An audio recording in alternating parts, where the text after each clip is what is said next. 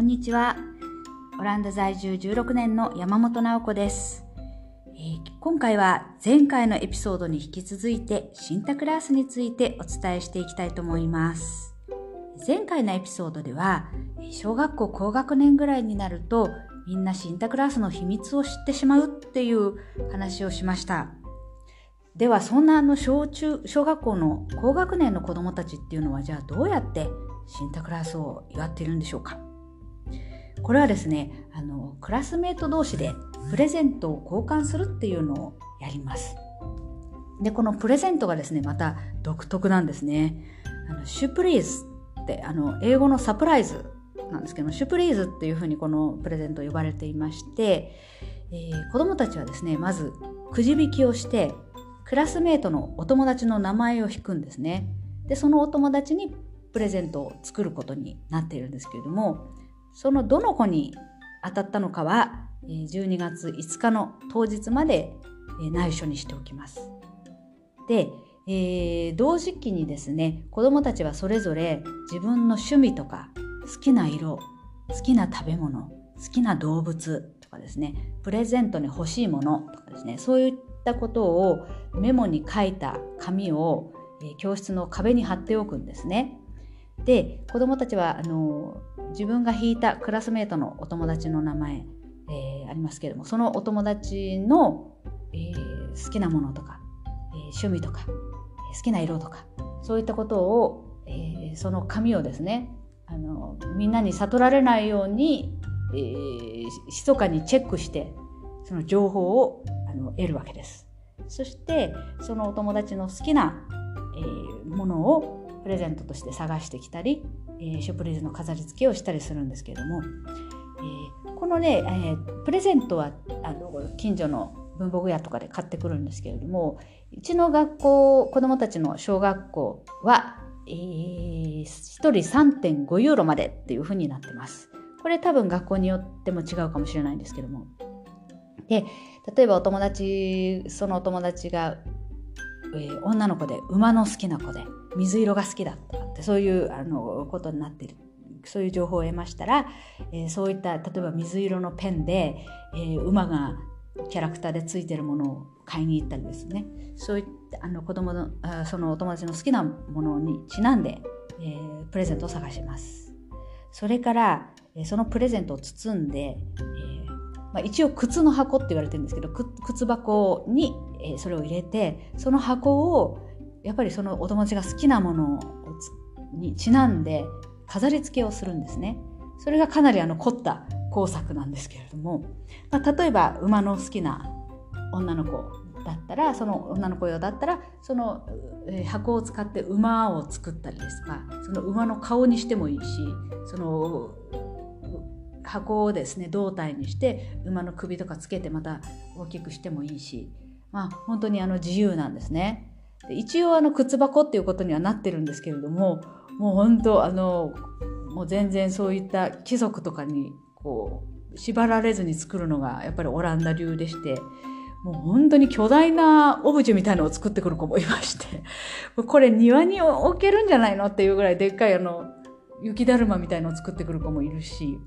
あのうちの息子もお友達からもらってきたシュプリーズがあの等身大のあのお人形だったこともありましてうちの息子はあのゲームが好きだっていうふうに趣味のところにゲームって書いたみたいで、えー、そのフォートナイトっていう流行っているゲームのキャラクターをですね本当にあの等身大で作ってきてくれたお友達もいました。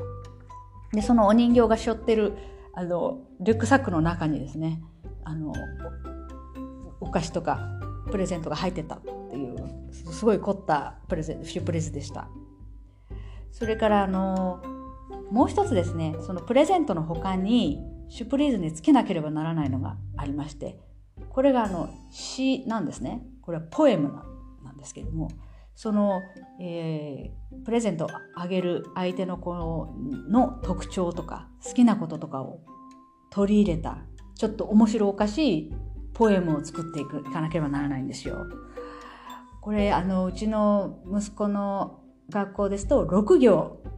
以上書かなきゃいけないっていう決まりもあるんですね。それでポエム、詩なので、ちゃんと韻を踏んでたりしなくちゃいけなくって、もう結構ですね、やっぱり親が手伝って作るような感じなんですけども、もう日本人の親としては結構頭の痛い問題なので、もううちの場合はあの近所のオランダ人に手伝ってもらって、このあのポエムをいつも作ってます。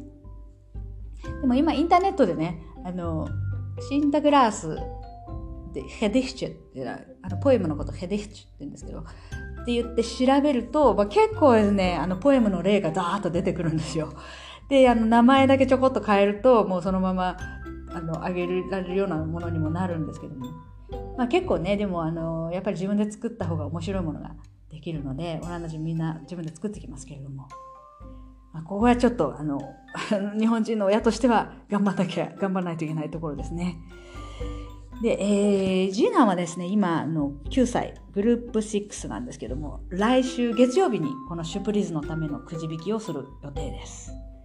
で、えー、そのくじ引きをしてから2週間以内にこのシュプリーズとポエムをあの作ることになってます。もうね、半分はこれ親の宿題ですよね。で、えー、こういったあのシュプリーズ作るのがだいたいグループ5からグループ8もう最終学年まで続きますけれども、まあ、中学校以降中学生以降はもう学校ではシンタクラスを祝いません。だからもうシュプリーズとか作らなくていいんですけれども、まあ、家庭によってあのこれを自分たち家でやってる人たちもいまして、まあ、家族のメンバーでくじ引きして、えー、その当たったあのくじを引いた人のプレゼントを買ったり作ったりするっていうあとあのポエムを書くっていうのもですね、家族でやってる人たちも結構います。うちもね、もううちの次男もシンタクラスの秘密を知ってしまっているので、まあ今年から家族内であのプレゼント交換するのもいいかななんて思ってます。まあ、こんな感じでシンタクラス、まああの家で学校でもう本当にいろんなところで楽しいイベントなんですけれども、一つですね、あの、問題がありまして、あの、これシンタクラスのお供のズワルトピートっていうのの問題なんですけれども、これ日本語で訳すと黒いピートのね、ズワルトピートなんですが、えー、これはシンタクラスの右腕となって子供たちにプレゼントをくれたり、お菓子を配ったり、あと曲芸を見せたり、あのしてくれる人たちなんですけれどもあの大抵ですね白人のオランダ人が顔に黒い動乱みたいなのを塗ってあの紛争しています。ズワルトピートなんで黒いピートなんで黒いんですね。でもその頭にはですねアフロヘアのカツラをかぶっていてあの、まあ、大きな金の耳飾りとかをしていてで唇がですね分厚く赤く塗られているんですね。つまりこうどう見てもステレオタイプの黒人の姿なんですね。で結構ですね、本当に黒く塗ってるんで、こちっちゃい子なんかは本当、ズワルト・ピートがお菓子をあげようと思ってこう近づいてくるともう本気で投げ出しちゃってる子もいるんですね。で、まあ、最初私もこのズワルト・ピート見た時に、えこんなことしちゃっていいの？みたいに、かなりですね、人種差別的だなというふうなのが最初の第一印象でした。でやっぱり案の定ですね、これやっぱり人種差別だっていうことで、あの毎年シンタクラースの時期が近づくとこのジワルトピート反対のデモが起こったり、まあ、テレビのトークショーなんかでも、まあ、議論があの巻き起こったりしています。でもですね今までまあ毎年毎年こう持ち上がってきてはいたんだけれどもまずワルトピートは黒人じゃないっていうあの、まあ、これはオランダの伝統だからっていうそういう主張をする人が多くてですねなんとなくこう流されてきて今までにこのゾワルト・ピートがあの去年もいましたけれどもあの今年はですねさすがにあのブラック・ライブスマターとかそういう黒人差別反対運動がかなり盛り上がってきましたのでもうオランダ政府としてもですねちょっと無視できない問題になってきたんですね。でこれはもうあのシンタクラスのお祭りっていうのは国を挙げてやってることですのでやっぱり政府もこう関わってきてですね、まあ、今年の春にはオランダのルッテ首相も、まずワルト・ピートはちょっと変えなくちゃいけないよねっていうようなあの発言をしていました。で実際ですね今年はこんな感じですのであのオランダの図書館にあるシンタクラス関連の本で、まあ、ズワルト・ピートの挿絵が、まあ、あのステレオタイプの黒人的に描かれているものは排除されています。排除されました。それからあのオランダのアマゾンみたいな会社であの e コマースサイトのボール .com っていうのがあるんですけどここでもあのズワルト・ピートが人種差別的に描かれている商品は販売しないということになりました。それからですね今年のシンタクラスジャーナルシンタクラス・ヨナールは、えー、今年も始まってますけれども、まあ、その中に出てくるズワルト・ピートもですね黒いんだけれどもあの黒人的じゃなくて、まあ、いかにも煙突のすすで汚れたような感じになってます。あと髪の毛もアフロヘアとかじゃないし、あの耳飾りとかもなく、赤い唇もなく、まあこれなら、あのそんなに人種差別的じゃないよねっていうあのズワルトピートになっています。皆さんもぜひ機会があったらチェックしてみてください。